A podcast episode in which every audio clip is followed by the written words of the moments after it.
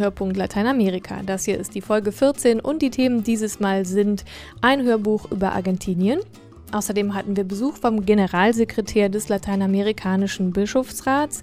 Das Filmfestival Cine Brasil hat begonnen und wir sprechen über die Haiti-Konferenz, die vor kurzem in Miami stattgefunden hat. Mein Name ist Julia Mahnke.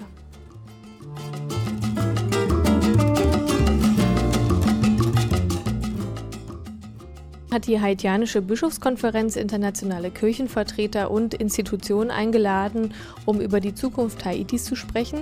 Meine Kollegin Margit Wichelmann hat die Konferenz in einem Blog kommentiert. Sie ist die Länderreferentin bei Adveniat für Haiti.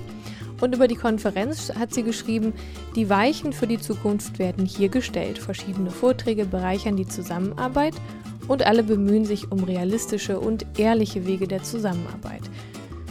Jetzt ist aber die Frage, was ist bei der Konferenz herausgekommen? Erstmal war das etwas sehr Abstraktes. Eine Organisationsstruktur ist dabei herausgekommen.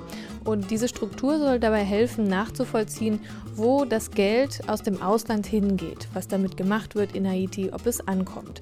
Und einen Namen für diese Struktur gibt es auch. Proche. Auf Französisch heißt das nah. Und an der Konferenz teilgenommen hat auch der Geschäftsführer von Adveniat, Prelat Ben Klaschka. Und kurz nach seiner Rückkehr hat meine Kollegin Caroline Meyer mit ihm gesprochen und gefragt, wie die Konferenz war. Warum fand die Konferenz denn in Miami statt und nicht äh, in Haiti? Die Konferenz hat in Miami stattgefunden, weil der Erzbischof von Miami persönlich sehr intensiv mit den Menschen in Haiti verbunden ist. Er war 18 Jahre lang Seelsorger der haitianischen Gemeinde in Miami. Und deswegen hat er gesagt, ich möchte den Menschen und der Kirche in Haiti helfen äh, und lade alle Bischöfe äh, nach Miami ein, denn die Infrastruktur in Haiti selbst ist ja noch zerstört und es gibt kaum Räumlichkeiten und Möglichkeiten, eine so angelegte Konferenz in Haiti selbst durchzuführen. Was sind die Ergebnisse der Konferenz? Was muss jetzt getan werden? Die haitianische Bischofskonferenz hat in Miami beschlossen, äh, ein gemeinsames Programm zum Wiederaufbau der kirchlichen Infrastruktur in Haiti durchzuführen, gemeinsam mit der US-amerikanischen Bischofskonferenz und gemeinsam auch mit äh, Adveniat und anderen äh, Bischofskonferenzen Lateinamerikas. Das war das Erste, dass sie das einstimmig beschlossen haben und sie hinter diesem Projekt stehen. Das Zweite ist, was wir tun müssen, die kirchlichen Entscheidungsträger und Verantwortungsträger, nicht nur die Bischöfe, sondern auch andere wie Generalvikare, Pastoralvikare, äh, engagierte Laien, befähigen durch Kurse, dass sie Prioritäten setzen für ihr Handeln beim Wiederaufbau. Und eine andere wichtige Aufgabe, die wir vor uns haben, ist die Auswahl eines Exekutivdirektors für das ganze Projekt. Jetzt leben immer noch viele Menschen in Zelten in Haiti. Ähm, Sie sagen aber auch ganz klar, wir müssen die Kirchen wieder aufbauen und die kirchliche Infrastruktur. Warum? Es ist sehr bedauernswert, dass so viele Menschen, ungefähr 1,2 Millionen Menschen, noch in Zelten leben und unter sehr miserablen Umständen.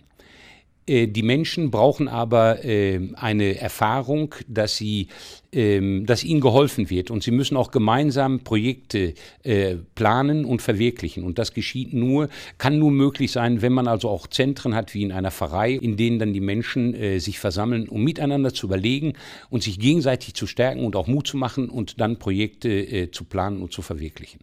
Und dafür braucht man Räume. Und die Kirche ist die Gemeinschaft in Haiti, die am besten noch funktioniert. Was wünschen Sie sich für Haiti, für die Menschen in Haiti? Ich wünsche mir für die Menschen in Haiti, dass sehr bald sie spüren, dass ihre Situation sich verbessert, dass sie ähm, Projekte verwirklichen können, die ihnen und auch anderen in Haiti Mut machen, um so den Wiederaufbau anzufassen. Und auch eine gute Entscheidung bei den Wahlen Ende November, die wünsche ich mir auch. Viele Pläne für Haiti. Ein großes Problem, mit dem sich die Kirchen auch beschäftigen, ist die Traumatisierung der Menschen vor Ort. Viele trauen sich ja gar nicht mehr in Gebäude hinein und manche Kinder haben sogar einfach aufgehört zu sprechen nach dem Erdgeben. Es gibt da ganz viele verschiedene psychologische Folgen und die Kirche möchte deshalb auch besonders im Bereich der Seelsorge helfen. Haiti lesen möchten, können Sie das im Internet tun. Blickpunkt-lateinamerika.de hat eine Artikelsammlung zu Haiti, ein Dossier.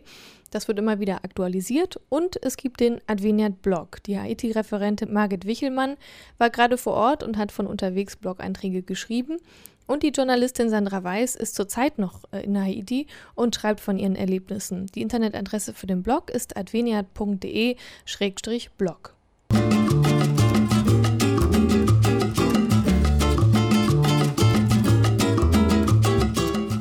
Fußball und Steaks, das ist das, was den meisten Deutschen wohl spontan zu Argentinien einfällt. Das Land hat aber noch viel mehr Facetten, vor allem in kultureller Hinsicht, und darauf will die Frankfurter Buchmesse hinweisen und hat in diesem Jahr Argentinien zum Gastland gemacht. Der Silberfuchs Verlag in Berlin hat ein Hörbuch mit dem Titel Argentinien hören veröffentlicht. Es ist ein Streifzug durch die Geschichte des Landes und erzählt auch Geschichten jenseits von Evita und Diego Maradona. Ina Rotscheid hat es sich angehört. Das höchste Wesen Temaukel formte seinen Boten Kenos, auf das er die Welt erschaffen sollte. Damals bestand alles aus einem riesigen Eisblock. So stellen sich die Ureinwohner von Feuerland die Schöpfung der Welt vor. Schon vor 10.000 Jahren lebten sie als Nomaden am südlichsten Zipfel Südamerikas. Sie verehrten ihren Gott Temaukel und seinen Helfer Kenos, der, ähnlich wie in der Bibel, Meere, Tiere und am Ende auch den Menschen erschuf. Schließlich schuf Kenos die zotteligen Guanaco-Lamas, die er besonders mochte. Aus dem hübschesten Pärchen formte er die ersten Menschen. So beginnt das Hörbuch Argentinien Hören. Ein Streifzug durch die Geschichte des Landes von den Ureinwohnern über die Unabhängigkeit bis heute. Und sie erzählt auch Anekdoten wie die von Gauchito Gil, eine Art Robin Hood Argentiniens. Gauchito Gil versteckt sich in den Wäldern, bestiehlt die Reichen und gibt seine Beute den Armen. Schließlich fasst ihn die Polizei und will ihn hängen. Am Tage vor seiner Hinrichtung rät der Gaucho einem Gefängniswärter, Reite nach Hause. Dein Sohn liegt im Sterben. Noch kannst du ihn retten. Der Mann glaubt dem Gaucho, eilt nach Hause und rettet seinen Sohn. Als er seinem Wohltäter danken will, hat der Henker das Urteil schon vollzogen. Von nun an verbreitet der Gefängniswärter die Geschichte vom edlen und mutigen Gaucho überall weiter. Wer über Argentinien redet, muss natürlich auch über den Tango reden. Ein Tanz, der in zwielichtigen Hafenkneipen von Buenos Aires geboren wurde und über den Argentiniens Oberschicht zunächst die Nase rümpfte. Der Sänger Carlos Gardel machte ihn schließlich weltberühmt. Wie kein zweiter besingt er in melancholischen Liedern die Seelenqualen verlassener Männer. Seit dem Tag, an dem du fortgingst, fühle ich Herzeleid in der Brust. Sag, Liebchen, was hast du nur mit meinem armen Herzen gemacht?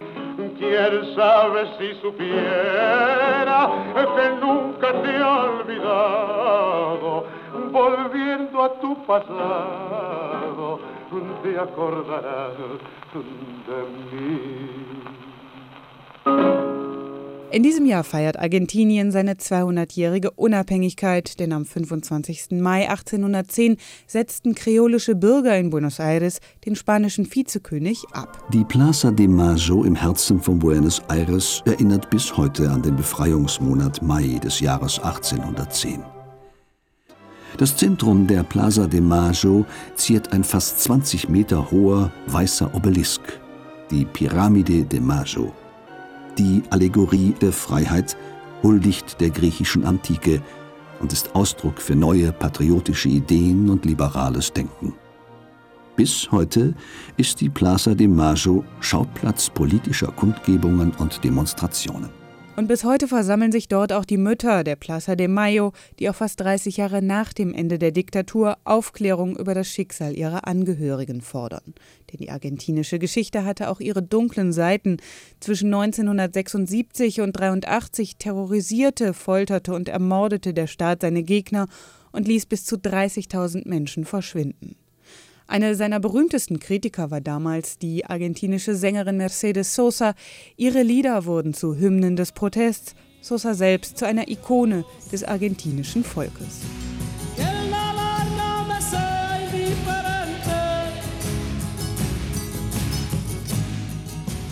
Nur das eine erbitte ich von Gott, dass der Krieg mich nicht gleichgültig lässt. Dieses furchterregende Monstrum, das die Unschuldigen gnadenlos zertrampelt. Nur das eine erbitte ich von Gott, dass der Betrug mich nicht gleichgültig lässt, falls ein treuloser Verräter an der gerechten Sache mehr erreicht als die wenigen, und dass diese wenigen nicht so leicht vergessen.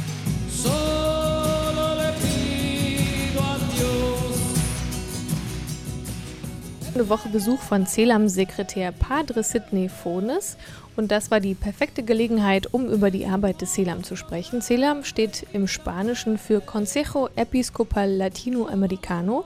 Das ist der lateinamerikanische Bischofsrat und gegründet wurde der vor fast 55 Jahren.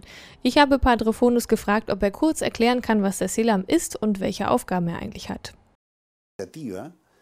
eine Initiative der lateinamerikanischen Bischöfe, die das Gefühl hatten, in ganz Lateinamerika haben wir viel gemeinsam und können uns gegenseitig helfen.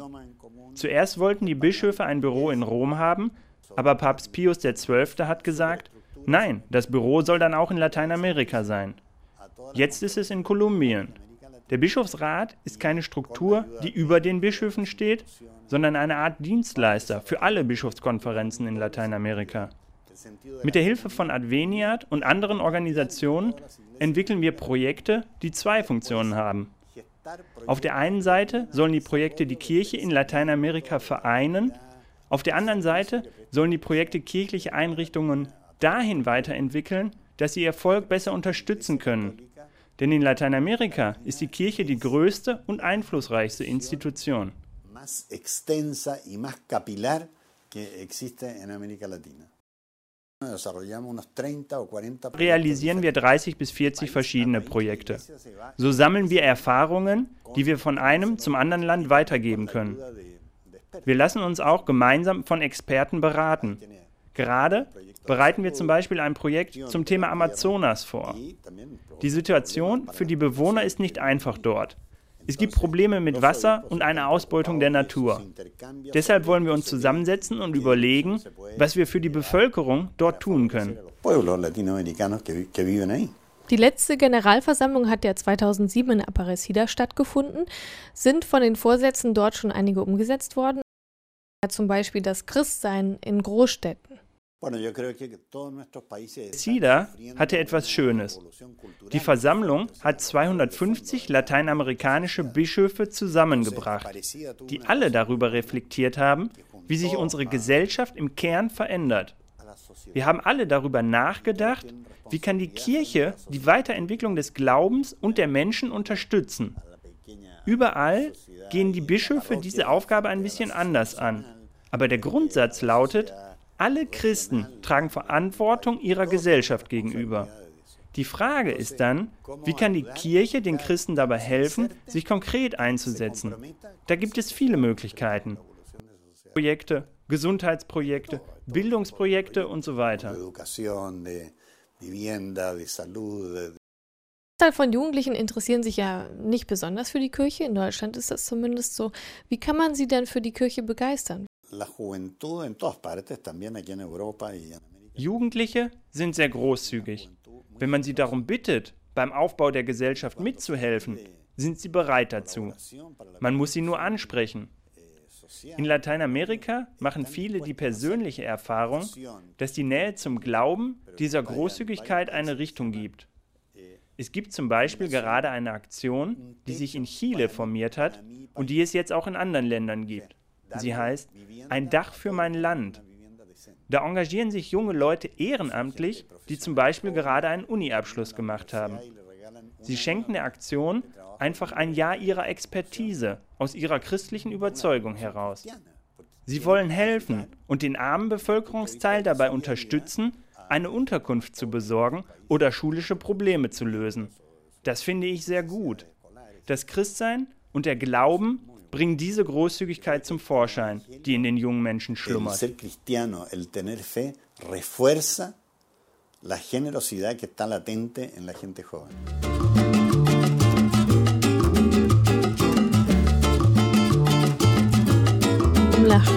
Wer nicht das Geld hat, um nach Lateinamerika zu reisen, der kann andere Wege finden, den Kontinent kennenzulernen. Filme sind da wohl die beste Variante und wer sich für Brasilien interessiert, der wird sicherlich am brasilianischen Filmfestival Spaß haben. Die sechste Ausgabe von Cine Brasil ist diese Woche gestartet. Festivalleiter ist Sidney Martins und ich habe ihn gebeten, die fünf Festivalfilme mal kurz vorzustellen. Äh, der erste Film ist Olhos Azuis. Der Regisseur José Schoffele ist die Von einem Beamter, der in seinem letzten Arbeitstag ein amerikanische, in einem amerikanischen Flughafen verschiedene Interviews führt die eine Tragödie Wendung nimmt. Der zweite Film, Praça Sans Penha von Regisseur Vinícius Reis, ist die Geschichte von einer Familie, die ihre, ihre Glück sucht. Der dritte Film, Saneamento Básico, von Jorge Furtado, ist eine Komödie von 2007. Die andere Produktion sind alle von 2009, ist über die Sanierung von einer Gruppe Wasser in einem kleinen Dorf in Südbrasilien. Und der vierte Film, Salve Geral, vom Regisseur Sérgio Rezende, ist über die Geschichte von einem Ausnahmezustand in São Paulo, die von einer kriminellen Organisation geführt wurde. Das war in dem Muttertag 2006. Und Simonal, unser einziger Dokumentarfilm von dieser Reihe, ist über die Geschichte von der berühmten Wilson Simonal, ein Sänger, der in den 70er äh, war der berühmteste schwarze Sänger in Brasilien. Also ich habe eine Auswahl von fünf verschiedenen Regionen von Brasilien gemacht. Ich fange in Südbrasilien an mit äh, Saneamento Básico, dann São Paulo, bei, äh, bei Filme Salve Geral und danach sind wir in Rio de Janeiro mit der Praça Sans Penha und danach gehen wir auch in Nordeste Brasilien mit Olhos Azuis und äh, also und Simonal ist war ist bedeutsam für die ganz Brasilien. Ne? Ich werde sagen, jeder Film gehört zu einer Stadt von Brasilien, äh, von einer Region. Mhm. Und in welchem Film kann man vielleicht am meisten so über den Alltag der Brasilianer erfahren? Penha ist, der Alltag von einer Medienfamilie in Brasilien und sehr aktuell. Also Praça Sans Penha auf Deutsch ist das der Name eines Platzes, also Praça steht für Platz. Also ein Tipp für Brasilien-Neulinge mit einer Geschichte über eine brasilianische Mittelklassefamilie. Da kann man gut sehen, wie es dazugeht. Herr Martins, war es denn schwer für Sie, gute Filme zu finden oder ist die Filmindustrie in Brasilien sehr produktiv und facettenreich und äh, da war viel Stoff für das Filmfestival? Also die Filmindustrie in Brasilien seit 1995 produziert immer mehr Filme jedes Jahr und unsere Produktion erreicht auch internationale und in Europa und in Amerika äh, viele Preise in Festivals und auch Verleihe, die Interesse für unsere Filme äh, haben. Also wir haben ein Programm durch unser Kulturministerium, die ermöglicht auch äh, für die erste Filme, erste Regiefilme so viele, viele Möglichkeiten, eine neue Produktion zu entstehen. Gibt es da so bestimmte Themen, die ähm, zum Beispiel im letzten Jahr besonders prominent waren? Also ich weiß, in Deutschland, da gab es mal eine Zeit lang, dass die Leute ganz viele Filme über Ostdeutschland gedreht haben und über die ehemalige DDR. Das war so in. Ähm, und da gab es dann ganz viele Filme drüber. Ähm, Gibt es da irgendwie ein Thema, was, was in Brasilien im Moment besonders gerne verfilmt wird? Nicht ein besonderes Thema, aber unsere sozusagen Sozialzustand ist gern, würde gern verfilmt, ne? dass man äh, diese Geschichte von den Leuten in den Favelas, unser äh, Alltag, wird echt gern verfilmt. Und ähm, haben Sie einen Lieblingsfilm jetzt aus den Filmen, die Sie dieses Jahr in, im Festival zeigen? nee, für mich sehr schwer. Ich mag echt alle Filme, zum Beispiel Simonal für mich äh, auf einem Dokumentar ist der überraschende Dokumentar, den Brasilien die letztes Jahr gedreht haben. Ich wünsche Ihnen alles Gute mit dem Festival. Danke. Wenn Sie Lust bekommen haben auf brasilianisches Kino, können Sie in vielen großen Städten Deutschlands und in Bern das Festival besuchen. Cine Brasil tourt nämlich äh, durch ganz viele Städte in Deutschland. Gerade sind die Filme in Saarbrücken zu sehen. Und es folgen noch München, Berlin, Freiburg, Brühl, Frankfurt, Jena, Hamburg, Münster, Würzburg, Köln und noch mehr. Und Sie finden einen Link zum Festivalprogramm mit den ganzen Städten auf unserer Internetseite hörpunkt-lateinamerika.de. Und das war auch der Hörpunkt Lateinamerika für dieses Mal. Vielen Dank an Roman Krupp, Caroline Meyer und Ina Rotscheid für ihre Mitarbeit. Bis zur nächsten Folge. Mein Name ist Julia Mahnke. Tschüss.